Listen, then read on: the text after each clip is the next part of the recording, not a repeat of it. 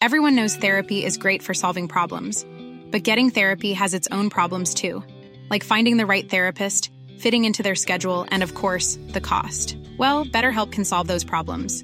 It's totally online and built around your schedule. It's surprisingly affordable too. Connect with a credentialed therapist by phone, video, or online chat, all from the comfort of your home. Visit betterhelp.com to learn more and save 10% on your first month. That's BetterHelp H E L P.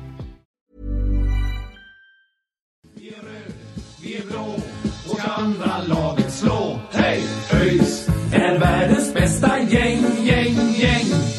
ÖIS är laget som tar två poäng. Nu vi spelar bollen kvitt och rätt. Vi ska vinna lätt. Det är sällskapet. Då så, då eh, välkomnar vi er till avsnitt 151 av Öjsnack. Vi har med oss vår ordförande Terje Johansson. Välkommen Terje. Tack så mycket. Hur är läget? Är det bra? Härligt. Han hem lite emellan. Och så träffas vi nu. Är det en eh, hektisk tid nu med eh, en ny tillförordnad post där som vd för Poseidon och sådär? Jo, men det är extra mycket att göra just nu. Visst är det så. Så är det faktiskt. Absolut. Eh, och hur, eh, hur känns det att gå in i 2024 här med, med ÖIS? Är det, är det stora förhoppningar? Ja, det är stora förhoppningar. Jag tycker vi är på väg åt rätt håll. Jag tycker vi har gjort det vi har sagt att vi ska göra. Sen ska det levereras på det. Men eh, tittar man tillbaka vad vi sa i våras så tycker jag att vi är där just nu. Känns spännande. Mycket spännande, tycker inte ni? Absolut. Ja, men jag menar, ni får ge lite också. Ja, men precis. Ja, men, nej, men när, man, när man är i januari månad så är det ju alltid liksom den mest spännande tiden på året och, och, och allt är framför en. Men, men nu får man väl ändå vara lite tråkig utifrån det perspektivet här, gå- och gå tillbaka till föregående år, tänker jag, om vi ska, om vi ska börja någonstans. Alltså, när ni, när ni pratat, om- alltså om ni har pratat igenom 2023, vad har ni landat i för analyser? Liksom? Vad, vad hade kunnat gå bättre på ett sportsligt plan? Vad, vad hade kunnat undvikas? Vad var lyckat? Vad, vad känner du när, du när du ska summera det året? Nej men alltså om vi utgår från dem förr, då utgår jag ju ändå liksom, jag måste börja året i mars. Alltså det vi har kunnat påverka, alltså något så. Eh, och då tycker jag i det stora hela utifrån de förutsättningar och hur det såg ut att vi har gjort det vi, alltså att vi har värderat det rätt. Sen hade massa saker kunnat gå bättre.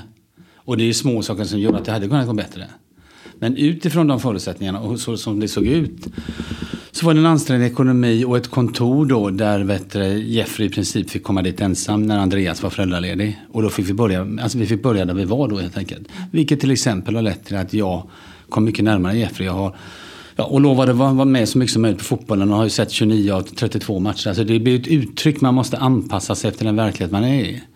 Eh, och sen tycker jag vi gick vidare, ja, ni såg ju hur det gick sportsligt utöver ekonomin så var vi tvungna att ha fokus på, på eh, alltså det idrottsliga och då pratar vi ändå herrarnas A-lag just då för att det är ändå liksom ett, alltså, ÖIS är ju mycket bredare än herrarnas A-lag men, men det är ändå så att det är ett fundament i verksamheten och inte minst ekonomiskt. Så då blev ju sommaren och sommarfönstret väldigt viktigt. Tittar man tillbaka på det idrottsliga så skulle jag nog säga så här, är det någonting man borde gjort annorlunda där? Ja, egentligen borde nog Xabi kommit in i sommaruppehållet. Där kunde vi tryckt lite mer och där hade vi en dialog då med tränaren. Och man vill ändå göra saker i samförstånd. Vi väntade ju till det var nio omgångar kvar. Det, liksom, det beslutet hade man kunnat fatta annorlunda om man tittar tillbaka. Men vi hade velat förstärka med någon back, men den backen hittade vi inte. Alltså, så det kan man inte anklaga sig själv för.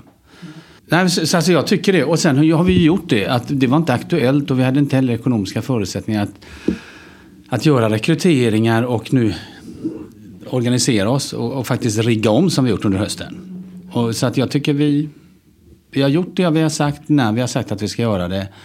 Eh, så att det är väl en hög trovärdighet.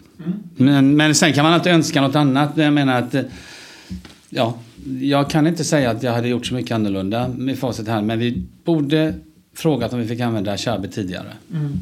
Och, och, Hur känner det lite? Alltså, vi hade ju ändå Jeffrey Aubyn som, som självmant valde att lämna ÖIS eh, inför den 29 omgången där vi, där vi verkligen låg i en liksom, jobbig situation. Alltså, kände, du, kände du att det var rätt att låta honom spela färdigt säsongen? Givet alltså att, att ni kände att ni ville ta in Xabi tidigare eller hade ni nästan känt att ni hade kunnat sätta Xabi som huvudtränare i ett tidigare skede när ni ser tillbaka på det? Nej, men så här är det.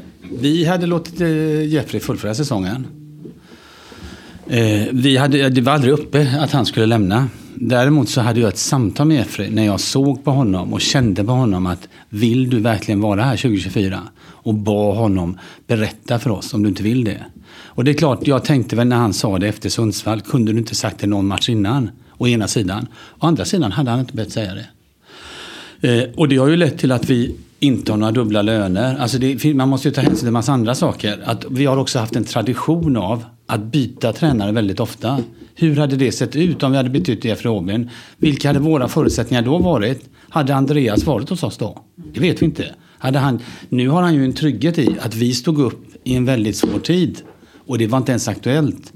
Och dessutom vågar jag ändå påstå tror jag att vår uppriktiga och ärliga relation till varandra tycker jag liksom, det resulterade i att vi fick en väldigt bra uppgörelse. Alltså det vill säga, vi har inte betalat några dubbla löner. Eh, Jeffreys sista lön gick ut vid årsskiftet. Men, men, om jag tolkar dig rätt här så var det så att ni hade ett, ett samtal där, där, frågan konkret ställdes till Jeffrey efter Sundsvall om han ville vara kvar och att ni fick ett nej? Jag pratade med Jeffrey lite omkring Sundsvall, kanske både efter och innan. Eh, Eh, eller både efter och innan. Ja, när man ser på någon, om du och jag jobbar ihop. Mm. Eh, ja, och jag märker på dig, alltså, ja, vill du verkligen det här? Hur ser du på framtiden? Och du skickar lite olika signaler. Då tyckte jag det var rimligt att ställa den frågan. Och jag gjorde det på lite olika sätt vid olika tillfällen. Och kanske ställde den mer allvarsamt vid något tillfälle. Och då tycker jag det var väldigt hedligt av honom att komma tillbaka och säga nej, jag vill faktiskt inte det. Så vi fick en möjlighet att göra en annan lösning. Och dessutom ekonomiskt bra och nu visade det sig också att vi tog det sista halmstrået som vi kanske inte trodde att vi hade. Så att, det ska jag nog våga säga för att det byggde på att eh, Ja, ett förtroende liksom, där vi ändå, ja nej, men det tror jag. Så att, eh, men det var hans beslut. Mm. Det var inte vi som framtvingade det. Vid den, alltså, ja, vid liksom, eller runt Sundsvall-matchen, liksom, ja, men ni hade ju ändå, ni ville ha någon fortsatt förtroende, men hade ni liksom en långsiktig plan och en liksom långsiktig framtidssyn på, på ja, men samarbetet med Jeff? Ja, men hade han klarat kontraktet, då skulle han ju varit vår tränare 2024. Mm. Hade han inte klarat kontraktet, då hade vi fått ta ett samtal om det. Som byggde på att vi kommer, men vi hade inte stängt den dörren, det hade vi inte gjort. Men det hade vi inte slutligt tagit ställning till. Det handlade ju om vad vill Jeffrey, vad vill vi? Vilka förutsättningar, vad kan man betala? Alltså det finns ju massa sådana liksom, också kontraktuella förutsättningar. Men jag vill ändå säga så att det här samtalet med Jeffrey, det var inte bara direkt efter Sundsvall utan det var även innan. Och jag sa ju nu till er, när han sa det till mig efter Sundsvall så kände jag kanske lite kunde du inte sagt det någon match tidigare? Men det är också lätt för mig att säga. Utifrån min, alltså när någon säger det. Å andra sidan var det ju, han sa det ändå och gav oss en chans. Och han kunde, han kunde låta bli att göra det.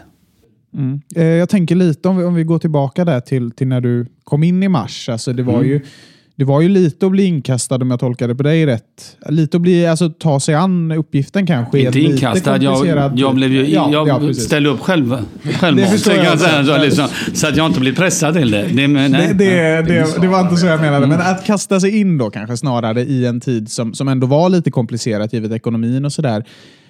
Om vi backar tillbaka till att du alltså, kommer in i ÖIS där i mars och blir ordförande. Vad, vad, vad hade du för sportsliga förväntningar? Vad gick du in med? Var, var ribban högt satt eller kände du att det, att det fanns kanske en risk att, givet ekonomin, att det kunde bli en komplicerad säsong?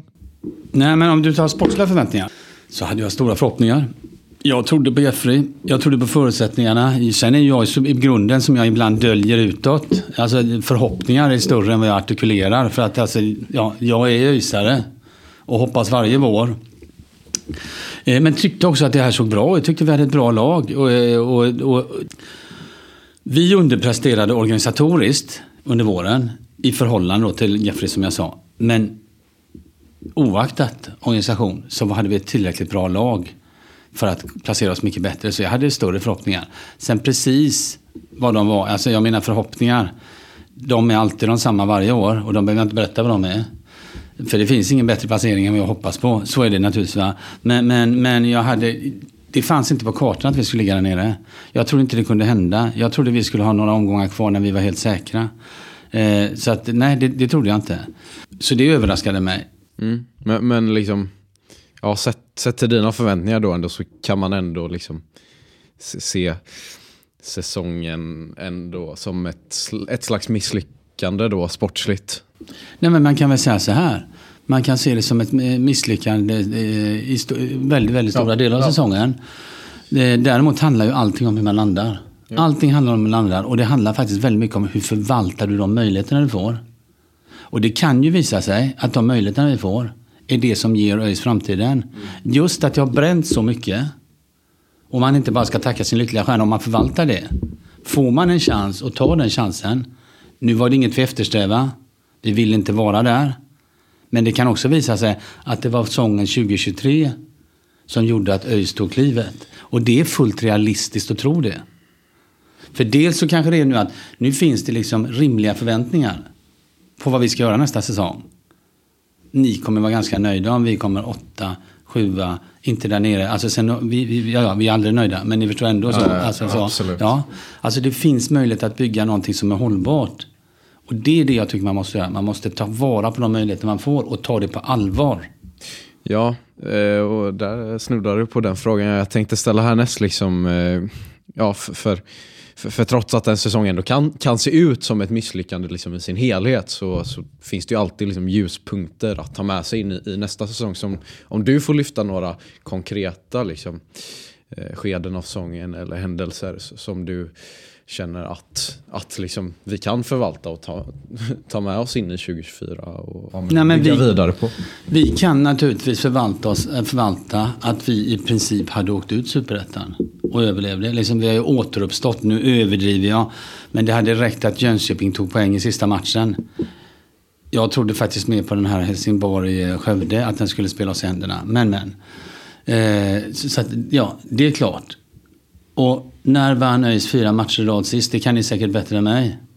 Ja, det är svårt att minnas. Gå tillbaka, det är nog 2017 eller någonting. Ja, 2018. Jag vet att jag var inne och kollade på det här i samband med in, inför matchen mot Landskrona och då tror jag att det var 2018 senast. Det kan ha varit 2019. Så, det är klart, så det är klart man kan ta med sig det. Men man kan också ta med sig, med, eh, med sig att det var inte någon turbulens på det sättet. Även om vi har haft viss friktion i styrelsen när vi har diskuterat olika frågor och så vidare. Men jag tycker att vi har varit en lugn förening under en väldigt pressad tid. Vi kan ta med oss att vi orkade hålla ut eh, med Jeff. Att det var, det var ingen oro kring det. Kanske är det det som gör att vi är attraktiva, för det kan du ändå se. Vi har rekryterat personer som upplevs som ligga högt i eh, liksom, värdeskalan, om jag uttrycker mig så, i förhållande till var vi finns. Så att eh, jag tror vi tycker vi har gjort mycket rätt. Och nu spelar det ju ingen roll med facit i hand. Men om man tittar på i de olika situationerna så kanske vi borde varit tuffare och sagt att men Xabi ska in i sommaruppehållet. Det kanske inte hade spelat någon roll överhuvudtaget, eller kanske hade spelat roll. Men alltså, om man tittar tillbaka på, det där kan man ju hela tiden överväga om man jobbar tillsammans med någon. När ska man trycka igenom något och när ska man göra det i dialog? Vad fanns det för olika liksom, uppfattningar kring det? Nej, men alltså, det var väl en diskussion med tränarna. Alltså, med, med, liksom, hur, kände, hur kände Jeff och när är det aktuellt och så. Det tar ju alltid tid och energi att sätta in någon ny. Och det var egentligen inte någon prestige, utan här, hur mycket tid ska man lägga på det? Och det är en balans då. Och då valde vi att avvakta helt enkelt. Eh, så att det fanns ingen annan Medan det var inte aktuellt att avvakta och det var inte aktuellt heller från tränarnas, eh, liksom från Jeffs sida att reflektera på något annat sätt eh, när det var nio omgångar kvar. Så att alltså, vi hade en dialog och vi hade ju kunnat komma fram till något annat här. Och kanske om man hade varit starkare i sin egen tro. Och, men det handlar ju också om att ge någon förtroende. Är du tränare eller sportchef eller något annat. Då ska du ju också, i synnerhet eftersom vi, jag var ju också styrelseordförande, inte heller sportchef om jag tycker mig så. Va? Då får du kanske liksom vila på hanen och du måste också ge någon förtroende. För det har ju, finns många exempel på folk som nästan har gått vilse. Och sen får de chansen igen så går det väldigt bra. Men det fanns en diskussion om att ta in Xabi redan i somras då? Det fanns. Det fanns ett samtal kring det. Alltså ett övervägande och där skulle man kunna fatta ett annat beslut. Så här, men retroaktivt är det lätt att säga det. Hade det gått bra då efter så hade, vi, hade man inte tänkt på det alls. Kände du liksom, ja, men, om vi spolar tillbaka lite, kände du dig liksom nödgad i, i sådana här situationer att ja, men just när det var liksom, låg mycket ansvar på, på Andreas och på Jeff att, att även du fick gå in och kanske dra ett litet extra lass eller hur, hur liksom Jo, men det är blev det speciellt under den föregående Nej, nej, säsongen? nej, men under föregående säsongen fick jag dra ett större lass än vad jag förväntade mig att dra kommande säsong. Definitivt. Eh, och det berodde ju dels på att Andreas hade väldigt många olika roller. Nu pratar vi Andreas Karlsson. Eh, dels på att eh, Andreas inte var på plats när Jeffrey började.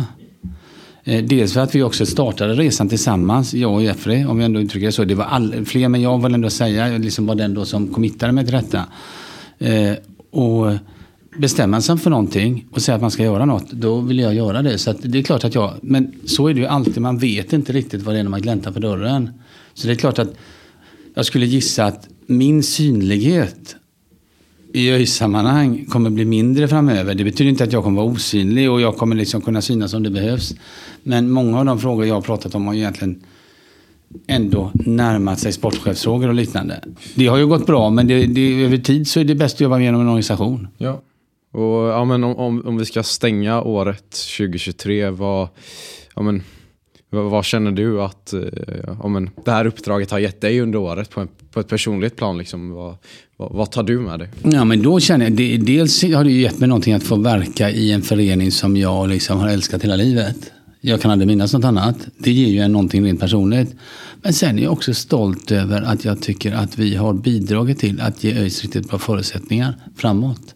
Och sen är jag tacksam över, för det måste man också vara tacksam över. Det berodde både på delvis på att vi fattade vissa beslut men väldigt mycket också på att saker spelade oss i händerna och att, vi, att laget presterade bra i slutet. Att, att vi liksom, vi var ute, eller vi, vi återuppstod kan man ju nästan säga. Jag överdriver lite men alltså att vi låg ju mer än pyrt till.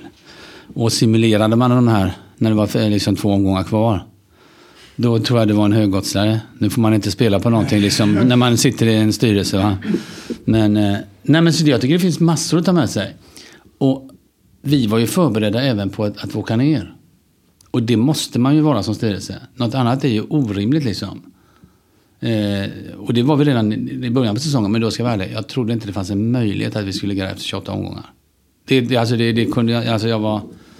Ja, det känner inte själva, att, eh, liksom att, att vi har fått en, en möjlighet. Jo, jo. Jo, alltså det, hade du frågat mig efter Sundsvall så hade jag varit mentalt i en buss på väg till två åker nästa säsong ungefär. Så att, nej, men det är klart att det, det, det är en fantastisk känsla att, att det gick att lösa. Sen är det klart att man kan se det i backspegeln på två olika sätt. Det ena är att ja, fan vilken skitsäsong det var och det andra kan vara att fan vad vi räddade det snyggt. Och, eh, kan man välja att ha bilden av att fan vad vi räddade snyggt så går det väl att bygga en framtid som, som ändå är i positiv anda, tror jag. Men då ska jag ändå säga så här att Okej, det kan vi säga. Det är objektiv beskrivning att vi räddade snyggt de fyra sista matcherna. Om, nu pratar vi om herrlaget och ni får gärna prata om andra saker också, men nu gör vi det. Men om man förbereder sig och gör saker metodiskt under hela året. Lek att vi inte hade gjort något, eh, om vi ponerar att vi inte hade gjort någonting. Och så hade vi klarat det snyggt. Vi hade inte tänkt igenom hur vi skulle organisera oss. Vi hade inte preppat för det. Vi hade inte haft den organisation vi har nu.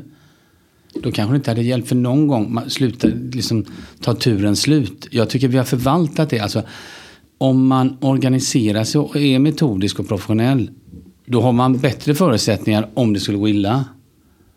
Och om man då överlever lite mirakulöst som vi gjorde Ja, då har man bättre förutsättningar att ta vara på den chansen. Det finns ju lag faktiskt tidigare som nästan har ramlat ner och gått upp. Och det finns ju lag som vi har spelat ner. Som spelar allsvenskan nu. Som vi har vunnit flera kval mot till och med. Utan att nämna Mjällby. Jo men så, så är det och vi kommer in lite på, på rekryteringar och sådär. Jag tänker bara det som, som vi har hört av en del eh, liksom, eh, från, eh, i, i och runt truppen och sådär är att det har ändå funnits eh, från vissa håll eh, en, ett missnöje med, med Jeffs eh, ledarskap och sådär. Är det någonting som ni i styrelsen har nåtts av eh, under eller efter säsong? Och sådär? Nej, men det är alltid så här, om man slutar på en post så pratas det nog mer och jag har inte lagt så mycket energi och tid på att värdera det. Och det är säkert så att man har upplevt det olika. Eh, och, och det är naturligtvis så här skulle jag, alltså, som jag har varit med där hela säsongen. Och ändå, alltså, jag har egentligen inte sett så mycket men jag har varit med efter varje match. De matcher jag har varit på plats i princip. Någon match var jag inte, lyckades jag inte ta mig ner i omklädningsrummet. Så det är klart att man liksom alltid kan tänka, skulle man gjort lite annorlunda i något samtal och hit och, alltså så här. Men, men att det pratas alltid lite grann. Men, men, men vi upplevde att liksom att Jeff ledde laget till dess han valde själv att stiga av. Och att det fanns ett förtroende för honom då fram tills dess också. Ja, absolut. absolut. Och det betyder inte att det, det betyder naturligtvis att det kan alltid vara lite olika. Det är, uppe, alltså det är självklart. Liksom. Jag kan inte i detalj värdera det. Och det kan säkert varit högre och mindre och varierat från tid till annan och så vidare. It's that time of the year. Your vacation is coming up. You can already hear the beach waves, feel the warm breeze, relax, and think about work. You really, really want it all to work out while you're away. Monday.com gives you and the team that peace of mind. When all work is on one platform and everyone's in sync, things just flow wherever you are. Tap the banner to go to Monday.com. Hiring for your small business? If you're not looking for professionals on LinkedIn, you're looking in the wrong place. That's like looking for your car keys in a fish tank. LinkedIn helps you hire professionals you can't find anywhere else, even those who aren't actively searching for a new job but might be open to the perfect role. In a given month, over 70% of LinkedIn users don't even visit other leading job sites. So start looking in the right place. With LinkedIn, you can hire professionals like a professional. Post your free job on linkedin.com slash people today. ÖIS. Eh, jag tänker om vi går in lite på det som, som kommer här och, och sådär och de rekryteringarna som ni faktiskt har, har gjort här under säsongen som, som kanske då eh, kan ligga till grund för att vi har bättre förutsättningar framöver. Det är ju tre eh, ganska tunga poster i operativchef, sportchef och eh, eh, tränare och ja, även nya assisterande också. Då. Eh, vill du beskriva lite vad, vad det är för typ av personer som vi har fått in där i ja, men framförallt då Josu, Adde och eh, Pontus då?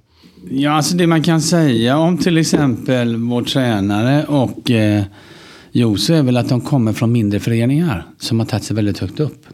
Att vi tar dem lite från andra hållet om man säger så. Eh, och att de har presterat i de föreningarna. Jose har ju levererat liksom en högre omsättning och också liksom Även om han inte var högst sportsligt ansvarig där men så, så, så presterar, har ju Önnered funnits kvar i högsta divisionen år efter år efter år och nu också då verkar kunna ta ett kliv. Nu har jag faktiskt inte koll precis på hur det går för dem men jag vet i alla fall att de var liksom på väg högre upp så jag kan vara ute nu liksom. Jag följer inte handbollen. så- det, det är förlåtet, vi är Ja. inga handbolls... Nej, så att, liksom, men, men, så att det skulle kunna ha vikt ner nu då. Men, men, men, och samma sak är det med Andreas. Att eh, han eh, har ju levererat i, i Degerfors. Och sen kan man säga vad man vill. Jag visste det gick inte bra sista året. Men, men eh, ja, och han, han vet hur det är och spela Superettan. Eh, så att jag tycker det, det är väl riktigt bra förutsättningar. Och Pontus då har ju jobbat i en stor klubb. Eh, och det ska ju bli jätteroligt att använda hans kunskap på bästa sätt. Och han får ju en annan roll hos oss. Han har inte någon mellan sig och styrelsen. Eh, utan han rapporterar ju direkt till styrelsen. Så det tror jag liksom ger honom andra förutsättningar. Han kommer att ha ett väldigt fritt mandat inom de gränser som sätts. Det vill säga att han kommer att ha budgetgränser och lite andra gränser. Så alltså, men, men han kommer att ha ett fritt mandat. Ingen, eh, ingen klubbchef som lägger sig i allting eh, han gör då.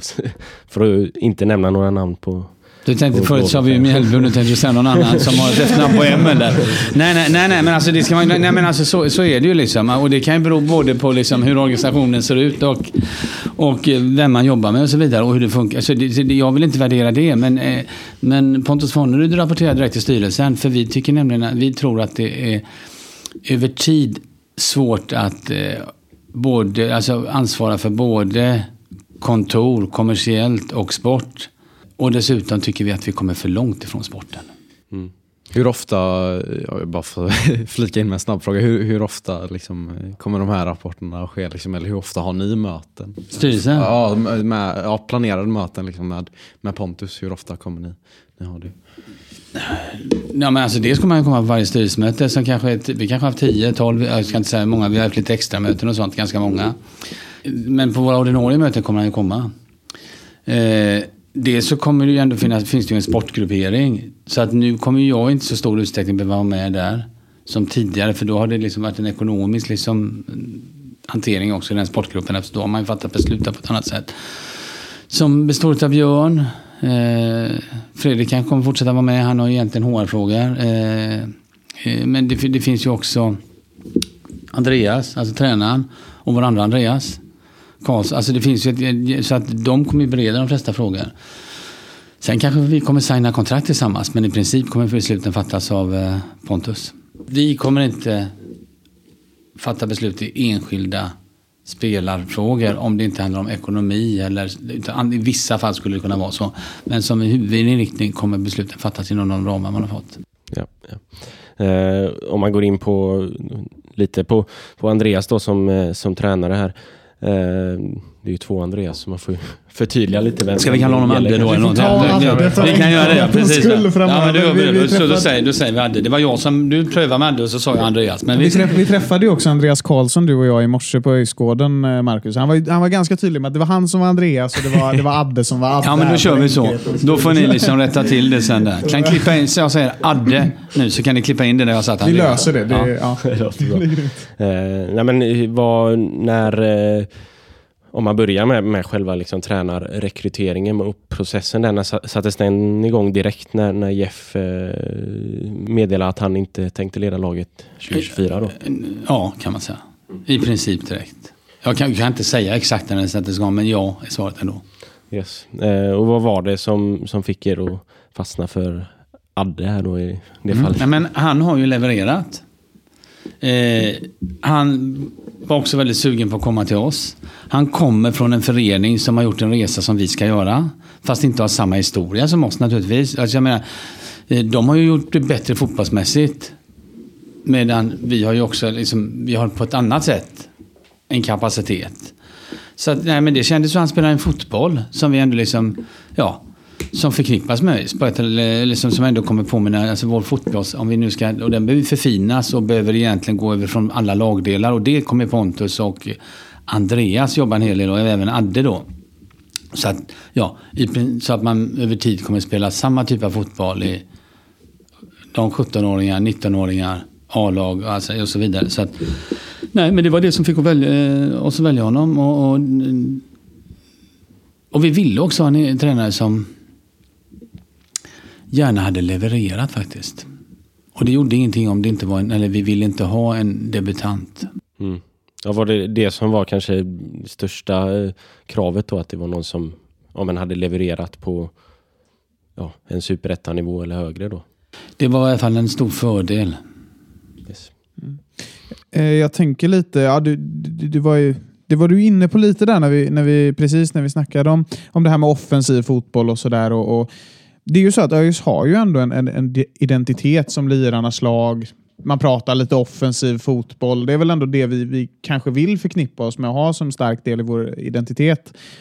Hur mycket spelade det in i valet av Adde? Var det, liksom, var det ändå en, en viktig punkt i, i hur man såg på att han skulle ta över ÖIS? Att, ja, men här finns det en offensiv fotboll som vi kan identifiera oss med på, på, eh, på en klubbmässig plan. Liksom. Nej, men jag tror att det är så att hade, han, hade vi identifierat honom på ett helt annat sätt spelmässigt, då hade det kunnat diskvalificera en person. Alltså man känner, och det här är en fotboll som vi inte alls känner igen oss i. Den vill vi inte spela. Då är det ju ett större steg att välja någon. Det skulle man ju kunna göra i något läge för att man bedömer att nu är det kris eller nu något annat. Alltså den, den typen av frågor. Men, men att, så att man ska ju ändå känna sig bekväm med de val man gör. Så det, det tror jag hade kunnat påverka om det, utan att ha en exakt bild av precis hur man ska spela. Men det är klart att ÖIS vill spela en offensiv fotboll och det har ni hört honom. Ni var ju där på avspark 2024. Några av er i alla fall. Ja, jag låg ju hemma sjuk då. Jaha, du var sjuk. Då vill jag flytta lite? Alltså, men du är frisk nu eh, eller? Nu är jag frisk. Ja, nu det- är jag tillbaka i, Ja. i, i bra skick och sådär. ehm. Men eh, ja, om, om vi eh, går vidare lite då mot eh, rekryteringen av eh, Joso. Eh, liksom, jag tänker att det, det är nog en hel del personer där ute som lyssnar som kanske inte riktigt har en exakt koll på, på vad en operativ chef egentligen gör. Om, om du skulle få, få ta och beskriva den rollen för alla. Den operativa chefen kommer ju ha hand om allting som inte är sporten. Och, och, och vi redovisade också det på ett medlemsmöte i mitten på oktober. Eh, det kommer, I synnerhet, man kommer ju vara ansvarig för kontoret. Eh, man kommer vara ansvarig för den kommersiella verksamheten. Man kommer vara den som uttalar sig för föreningen när det inte handlar om de sportsliga frågorna. Eh, så att det, det är ju liksom, och är det någonting ÖIS behöver ordning på, skulle jag ändå vilja säga. Jag ska inte säga att vi inte har haft ordning. Alltså, vi behöver förbättra oss. Och jag tycker man ska våga säga det också. att Precis som vi varje år vill förbättra oss när det gäller sporten och laget, för det är lagen, det är självklart. Då måste man också när man går till jobbet själv, som styrelseledamot, nu är det inget jobb men ni förstår vad jag menar. Eller när man går till kontoret. Och det kommer Jos att bidra med. Har ni mött varandra där i liksom några specifika liksom, men, värderingar och, och liksom, ambitioner och målsättningar för ja, men, hur man då kanske ska skapa liksom, en, en, en bättre och eh, ja, men, högre presterande arbetsmiljö eh, på kansli till exempel? Ja, men alltså att vi har ju, de, de, vi har ju redovisat innan vad vi har för förväntningar och vilket ansvar man har. Och sen har man ju tittat på vad den här personen gjort tidigare. Eh, och, och så har man utifrån det fattat ett beslut. Och då har ju också bedömts vara väldigt bra. Och dessutom då, som en extra krydda, vilket inte var avgörande, men nu när det ändå är så, så är det väldigt positivt. Så känner han ju till sporten fotboll. Och har dessutom en anknytning till ÖIS, vilket inte alls hade varit nödvändigt heller. Men, men nu är det så. Och har också befunnit sig under en kort tid tidigare på föreningen. Eh, Liksom så att, alltså, så att det, jag tycker det var en väldigt bra kombo. Och också att han kommer, han har jobbat i en liten förening. Det tror jag, alltså, och jobbat upp den och visat att det går. En liten förening, kalla det liten, men ändå en elitförening. Önner är ju inte liten, men det är inte eh, Sävehof eller Malmö FF eller AIK. Nu, eh, nu har det ju kommunicerats här förra veckan att det är eh, ett par personer på, på kansliet som har, har lämnat här då. Har Joso varit med i den eh, processen där eller är det, är det ett styrelsebeslut? Eller? Nej, men det är styrelsen som är, har beslutat det. Och det handlar ju om att man ska, man, det handlar om ekonomi och det handlar om hur man organiseras och så vidare. Och ja, så är det. Men Joso kommer vara med i, i liksom arbetet framöver med att organisera kansliet då? Ja, och Josa har väldigt stor påverkan på hur kontoret organiseras. Yes. Eh, och sen har ni ju, om vi går in på den tredje personen här då, Pontus som ni har eh, rekryterat. Som ni sa på medlemsmötet senast eh, så var ju ett av kraven då att man skulle ha varit sportchef eh, innan. Var det det som var, eller fanns det något mer eh, stort krav på den, eh, den posten eh, i, i rekryteringen där? Nej, men vi ville väldigt gärna att man skulle vara sportchef innan. Och då var vi tydliga och vågade säga det också. Eh, och sen är ju ett väldigt viktigt kriterium att den man pratar med, att man får en känsla av och tro på den personen.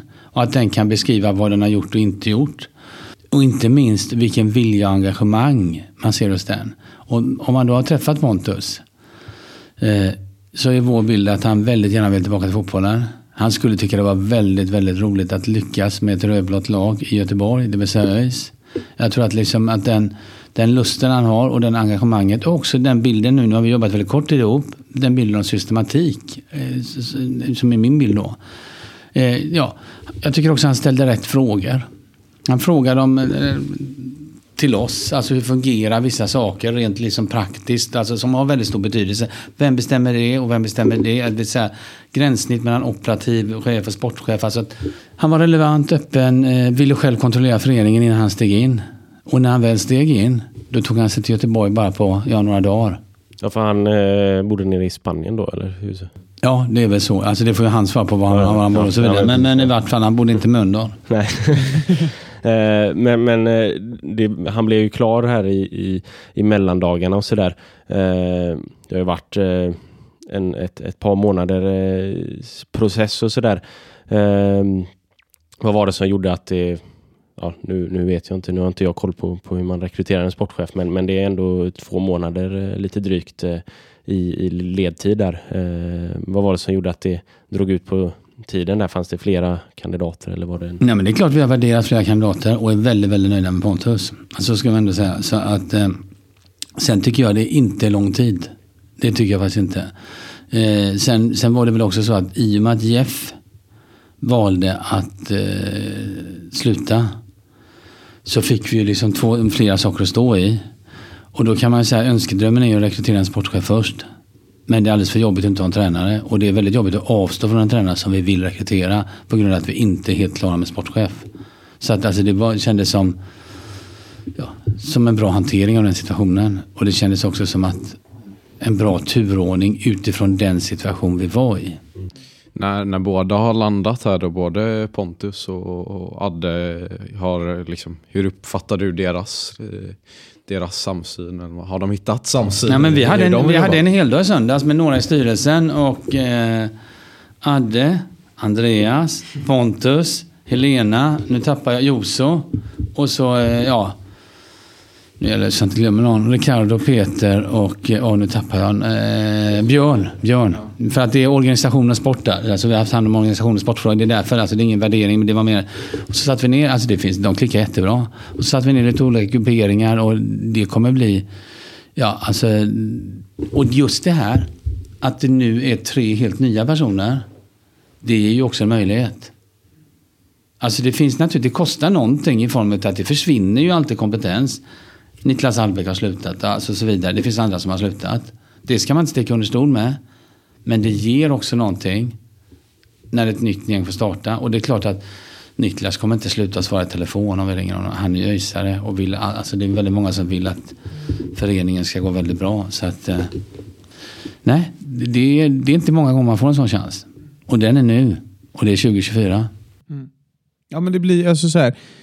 Nu blev det ju tränare först och sportchef sen. Och det, det är klart att det finns de som kan tycka att, att det finns en risk i det. Men det känns ju ändå som att ni, att ni är väldigt bekväma med dem och, och nöjda med de valen ni har gjort där av, av, av Adde och, och Pontus. eh. Och vi har också liksom, vi har ju, när Pontus började så visste han ju vem som var tränare. Alltså jag menar, och med det resonemanget, om det var absolut omöjligt. Då skulle man aldrig kunna anställa en sportchef. Om, om, om sportchefen trä, eh, om slutar så skulle man inte kunna anställa en ny sportchef med mindre att man tog bort tränaren. För de menar så att alltså, logiskt sett, vi är jättenöjda med detta. Men i den bästa av alla världar så gör man på, eh, på ett annat sätt. Men det här är perfekt. Och de trivs jättebra med varandra. Och hade Pontus varit på plats så hade det säkert blivit Adde ändå. Ja, men, Alltså, så, jag menar, så Ja, det, ja, men det, det, det finns liksom ingen, liksom, den, den vi, så, så är det. Så att, eh, vi, vi är supernöjda. Och man blir glad när man ser dem. Ja, men det är kul. Ja. Eh, Det är gött. Eh, Men det här med om man tittar på scouting och så. Vi hade ju Matti Demegård eh, förra året som var, som var chefscout Mm. och sådär. Eh, Är det Pontus som sköter allt? Har han allt scoutingansvar nu eller hur ser det ut? Just nu har väl scouterna för. Sen ska vi ändå erkänna att vi har ju några från Real Sociedad som, liksom, som har lite koll. Det är ju mest på ungdomar och så. Men så att, alltså, det är klart att eh, så dålig koll har vi inte ändå. Men, eh, eh, men det är Pontus. Men han kan ju också organisera sig på ett sätt som gör att han får hjälp i de frågorna. Och det är bättre att han får svara på det. Han är nog kanske inte riktigt framme i det. Eller i vart fall är jag inte beredd att spekulera i det. Sen kan jag gissa mig till olika lösningar och så. Men, men det är Pontus som ansvarar för det. Ja. Mm. Om vi tittar på Real Sociedad, vi har ju ett, ett samarbete där. Eh, det, har ju inte, det har ju resulterat i en spelarmässig inlåning då från Real Sociedad. Kan det hända i framtiden att vi lånar in fler spelare från Real Sociedad? Ja, det kan hända. Sen har det resulterat i ett lån till. Xabi. Ja. Ja, det är Ja, så det, den kan man inte... Den tycker man... Den, den tycker Två man, då med, ja. med Thomas också då. Ja, ja men, jo, men okej. Men jag, det, ja, det, men, jag, men jag tänkte Xabi som tränare om jag ska vara där. Ja, Alltså ja, att, ja, för, för där lånade de faktiskt ut honom. Alltså, alltså, Ja, är och var sant, ja. generös som jag ville så. Jag håller med om att både, både Thomas, men det är ett uttryck för ett samarbete där de i och för sig betalar två personer som sitter hos oss. Och det gör de inte utan anledning. Ja, det kan leda till spelarutbyte åt båda håll. Eh, och det hoppas vi att det kommer göra på sikt också. Finns det en möjlighet att vi kan få se en spelare från Real Sociedad i en Öjstart 11 2024? Det vill inte jag svara på faktiskt. Däremot så, däremot så ska vi besöka dem här på vårkanten för vi tycker att vi både bör och ska och vill presentera vår nya organisation. Och dessutom är nästan, ja, vi är skyldiga dem det också eftersom de så generöst, liksom, för det är inte deras tanke, lät Xabi ta över eh, ja, tröjan helt enkelt efter IF. ÖIS är världens bästa gäng, gäng, gäng. Eh, ja, jag får bara spola tillbaka lite kort här. eh, Bara på, på det här med, med scoutingansvaret. Då. Eh, Matti, ni, ni lät honom eh, lämna. Eh, Och ja, liksom, vad var det som hände där? Det, det, det, det blev inte så, så, så lång sehur som man kanske trodde. Ja, men han hade ett avtal som löpte ut i sista november. Och vi var ganska klara med under, under sommaren att det skulle rundas av. Sen kan man väl säga att precis som med spelare och lite andra så väljer man när man kommunicerar saker. Så att alltså det, det beslutet fattades i princip någon gång under sommaren. Eh, och sen jobbade han hela vägen ut. Japp. Eh, ja, om vi, eh, vi, vi får eh, börja kika in lite här i framtiden på, på eh, få, få börja måla med, med den stora penseln här tänker jag tar vi den stora frågan. Hur ska ÖIS positionera sig i, i dagens svenska fotboll men också i, i Göteborg där ja, men man ändå får säga att vi, vi har på, på vissa sätt sett oss eh, omsprungna av guys här nu. Eh, men också då såklart eh, IFK Göteborg och Häcken som, som också spelar i Allsvenskan sedan lång tid tillbaka och har höga publiksiffror och så vidare. Eh, vi ska positioneras genom att vara hållbara. Det vill säga att det är viktigare att ta kliv som håller. Än, alltså, jag vill inget hellre än att vi går upp nästa år. Men jag vill hellre att vi vinner lite terräng och går upp hållbart om två eller tre år. Alltså, eller, och jag säger inte att det är mål. Alltså, det viktiga är att gå åt rätt håll, det ska jag säga. Ut, och vi har inte definierat någon målsättning med att vi måste ta kliv framåt. Är det i år, eller som 2024 i år, som det var förra året, då är det ett riktigt misslyckande. Eh, det är så vi ska positionera oss. Sen har ju ÖIS, alltså om vi nu pratar som position, någonting som ingen annan har. Vi vill ju identifiera oss som lirarnas lag, ni pratar om det. Och man kan lägga väldigt mycket i lirarbegreppet. Alltså en lirare behöver inte bara vara det man tänker på fotbollsplan utan det kan vara någon som inte ger upp. Det kan vara en lirare, alltså man kan identifiera olika personlighetstyper. ÖIS är ju också ett lag tycker jag som samlar väldigt olika typer av människor på ett härligt sätt. Alltså vi har en egen identitet. Och sen har vi, alltså man kan säga att vårt varumärke har varit större än vårt spel. Men nu ska spelet upp till samma klass. Så att alltså, jag tycker att det finns väldigt mycket som talar väldigt mycket för oss. Och dessutom är vi en jävligt viktig del i Göteborgs stad. Alltså, vi sysselsätter massa ungdomar. Idag sysselsätter vi 50, 500 eh, ungdomar. Om ett och ett halvt, eller kanske två, eller kanske i slutet, ja, så kommer vi sysselsätta nästan dubbla med, då, eh, med eh, vår nya konstgräsplan. Så att alltså, vi är en viktig aktör. Så det är klart att vi har betydelse. Och vi ska fortsätta, det ska ni egentligen prata till exempel med Peter Josefsson och någon annan om, alltså hur vi ska jobba med vårt publikarbete och så. Jag är övertygad om, och man kan tycka, hur mycket publik var det i år? Ja, mer än tidigare. Tittar man statistiskt på det, även om du tar bort derbyt.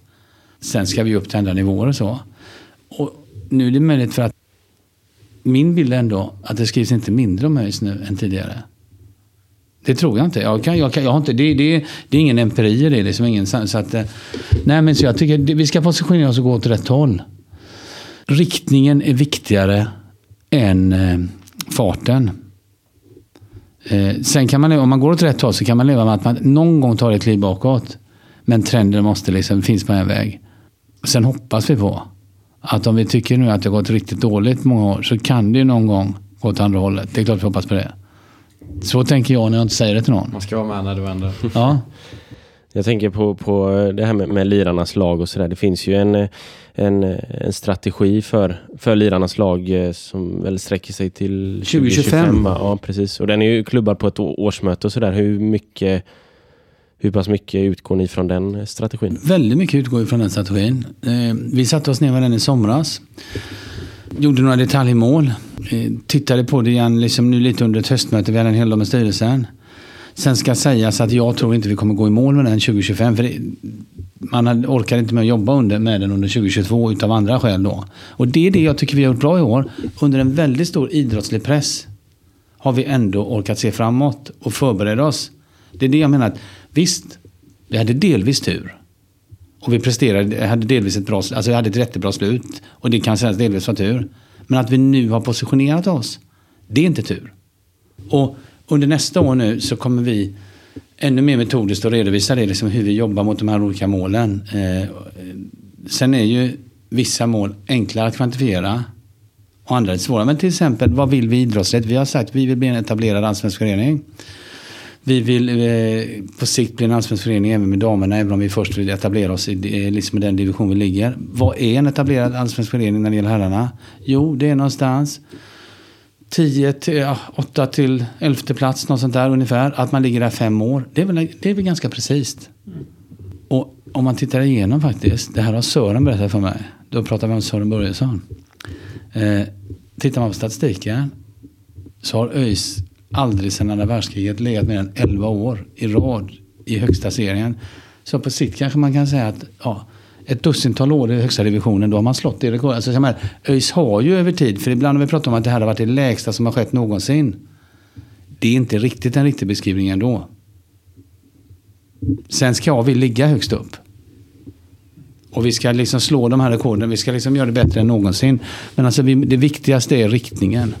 Nu har vi ju varit eh, 15 år utanför eh, för allsvenskan och sådär. Eh, så det har ju, även om det är klart att, att man har den, den ambitionen att etablera sig på en allsvensk nivå och sådär. Eh, men vilka steg behöver vi ta för att, att komma dit? För ja, just nu så är vi ju, är vi inte där. Liksom. Nej, men de stegen du måste ha, då måste det vara, precis som det måste vara systematiskt i ditt administrativa arbete, så måste det vara i ditt sportsliga arbete. Bygga någonting du tror på. Och det handlar ju om allting, hur bygger du laget? Hur bygger du rekryteringen till laget? Hur tänker du när det gäller rekryteringar, försäljningar? Jag menar, vill du ha bara 18-20-åringar som är fostrade inifrån? Eller vill du bara ha duktiga eller före detta duktiga eller duktiga liksom högpresterande 30 till 35 år. Alltså, det finns ju massa. Alltså, du måste ha en systematik. Vilken fotboll vill du spela? Hur kan olika eh, liksom och, och, och lägga det pusslet på ett väldigt systematiskt sätt och sen följa den strategin. Och utifrån det då rekrytera och bygga laget. Och det är klart att det är, sen kan man ju alltid ändra lite grann. Men man får ju ändå hålla sig till det man, har, det man tror har byggt upp på. Och det blir ju Pontus jobb. För där behöver vi en större systematik. Och man pratar ju om hur många ska rekryteras nerifrån. Och, alltså, och, och, är, och är det det viktigaste hur många man släpper in i laget? Eller är det viktigaste hur mycket de spelar? Alltså man kan ju hålla på och vrida och vända på det. Är antalet minuter kanske inte viktigare än antal som är med i A-truppen? Alltså man, man, det finns ett antal sådana frågor. De kommer vi, och det kommer ju vara en resa. Och är du metodisk då och kan tillräckligt mycket om fotboll och har rätt strategi. Då har du bättre förutsättningar att lyckas. Och ÖIS har ju bättre förutsättningar än andra för vi har ju med oss någonting i bagaget som andra inte har. Värnamo är bättre på att spela fotboll än oss. Mjällby är bättre på att spela fotboll än oss. Degerfors är bättre på att spela fotboll än oss. I alla fall har varit. Men de är inte ÖIS. Det kan man objektivt säga. ÖIS har någonting annat. En uppslutning finns i en storstad. Och visst, jag säger det gärna igen. Först kom ÖIS, sen kom fotbollen. Alltså det finns ändå saker som ingen kan ta ifrån oss. Sen räcker inte det. Men det är en väldig uppsida om man levererar på de andra hållen. Mm. Men Pontus kommer vara med då eh, och arbeta nära Andreas då i det här fallet med, eh, med liksom mål kring, kring akademin och sådär då eller? Absolut. Jätte, ja, vi kommer, Andreas, Adde, Pontus, tränarna. Nu blir det lite strul för det är någon kollidering med, ja, jag ska inte gå in på datumet så liksom, men jag, jag tror de, i vart fall kommer de regelbundet, någon gång om året eller kanske ett par gånger om året, träffas allihopa. Alltså så att, alltså, eh, och, och de, det hänger ihop det där. va. A-lagstränaren måste också delvis se liksom hur det ser ut med U19 och U17. Och, alltså det, om inte det hänger ihop så blir det inte den här systematiken. För det är klart att spelar ena laget på ett, helt, på ett sätt och spelar A-laget på ett helt annat sätt, ja då är det svårt att göra kliven också. Så att det kommer bli en systematik. Sen kan man ju någon gång modifiera lite. Mm. Men det, det är också så här intressant med, med att, att, skapa en, en, systematik och det där är det också på ett sätt för att nu har det ju pratats mycket om, om vikten av, av kontinuitet och sånt där i, i i öjsled och sådär. Eh, men är det också för att kunna vara mindre personkänsliga då helt enkelt? Eh, ja, så att man inte blir beroende av, av att en person leder ett arbete. Nej, men det, där behöver vi göra en resa också. Det handlar, alltså, kontinuitet är ju en sak, men också dokumentation. Alltså en spelidé ska man ju kunna visa upp. Vad är det för spelidé? Det ska ju någon annan som förstår fotboll kunna titta på powerpointen eller det PMet och alltså så vidare och se ja det är så här vi spelar eh, fotboll. Och på det sättet gör man ju organisationen mindre sårbar. Och dessutom gör man ju om någon lek med tanken att Pontus vill gå vidare någon annanstans eller Adde vill gå vidare någon annanstans vid något tillfälle. Ja, då vill de antagligen att det ska gå bra för den föreningen de har kommit för sig. För det är ett varumärke för dem själva sen. Och, så att dokumentation, hur man systematiserar, ja, sådana detaljer till exempel som att vi numera har kontrakten i ett, liksom, våra spelarkontrakt, det är ju en liten del, men även arbetsdokumentationer och sånt ska in där. Och spelidéer, hur vi organiserar oss överhuvudtaget. Eh, ja, i ett gemensamt datasystem, ett system, ni fattar, någon hemkatalog eller något annat som någon kan gå in i. Ja, det är nog Office 365 på något sätt. Va? Men innan så har det suttit i pärmar någonstans. Det kan tyckas en detalj, men det är ju inte en detalj. För det gäller ju att kunna ta över någonting. Och då vet man också om man ändrar någonting, då beror det inte på den personen som kommer in. Då beror det på att man vill ändra någonting. Ja, precis. Det, det gäller ju att, eh, att man liksom ja, men blir mindre känslig för, för enskilda att enskilda personer Ja. fortsätter. Och, och, Sen är det alltid, varje individ, man ska å ena sidan liksom på ett sätt så är varje individ utbytbar. Men det är klart, det var ju skönt att Paulsen gjorde mål där i slutet. Alltså, alltså, alltså, så, menar, alltså, så kan man hålla på hela tiden. Så att det är det som är det fina, att på ett sätt är alla utbytbara. På ett annat sätt kan individer tillsammans med andra, men också som individer, vara med och dra någonting så att det förändrar verkligheten. Det kan nya tränare göra. Det kan Paulsson göra när han gör ett mål. Eller Viktor för att ta någon annan. Jag skulle få, nu får jag sluta snart för att bara för att namedroppa. Eller när Jeffrey fattar ett beslut. Att säga att jag vill inte träna i 2024. Så man kan, alltså, saker och ting påverkar men det gäller att ha en ram, ett system så man kan hantera olika saker. Då blir man mycket mindre känslig. för att, att eh, runda av det här då, vad, vad är dina ambitioner eh, 2024 för, för ÖIS som, eh, som förening? Både på, på ett sportsligt plan men också kanske ett, ett organisatoriskt plan. Vilka, vilka kliv ska vi ta? Nej, men jag hoppas då när det gäller liksom våra lag, om vi pratar lite bredare. Att det, att det ska gå liksom, många var ju precis, även ungdomslagen var ju nära där nere. Va? Att vi faktiskt ska vara mer stabila och att vi ska ta ett kliv åt rätt håll. Eh, och, och, och när det gäller herrarna som pratat om, då ska vi ta ett kliv åt rätt håll. Det är viktigare, alltså definitivt är det så. Sen för personligen så var min tanke, jag har väl sett hälften av damlagens matcher och så har jag sett ja, väldigt många av herrarnas. Sen har jag inte riktigt, jag hade gärna försökt liksom, kanske se någon av varje, eller någon träning eller även ungdomslagen eller någon match. Jag hade tänkt från början att jag ska se en av varje lag och sånt där. Att se lite bredare in i föreningen är min liksom personliga ambition. Det har jag inte mäktat med om jag ska liksom tala klartext. Eh, men att vi på bred front tar ett steg framåt och att våra elitlag stabiliserar sig när det gäller damerna och herrlaget tar ett kliv framåt. Det hoppas vi på för det, det var ju i, i elfte timmen för, för båda lagen egentligen. Eh, damerna i sista omgången och herrarna tog det ju på, på sista, eh, eller ja, sista halmstrået också. Där. Eh, och sen akademin, nu kommer ju den här eh, Unibet-certifieringen här i, i Dava som, eh, där vi minskade lite grann också. Så det, då hoppas vi att vi kan ta, ta kliv framåt på Du, när du tar den, jag måste ändå säga den, alltså, du kan inte runda av där bara så bara, liksom, ta, ta den, alltså, den får du inte bara liksom så. Nej, men då, man, för den är värd liksom, ändå, eh, liksom reflektera över. Ja. Ett, så tror jag faktiskt att den beror på att eh, det handlar mycket om dokumentation. Två, så är det ändå så. Andreas har haft två eller tre jobb under ett och ett halvt, två år eller någonting. Det har kostat någonting. Det är inget snack om saken. Shabi har också inte jobbat. Nej, nej, och det, det kan också, alltså, utan att värdera det exakt så har det påverkat i någon mån. Men det finns ingen förening som har ett starkare samarbete när det gäller akademi och kunskap än ÖIS. Den finns inte, kan jag inte se i varje fall.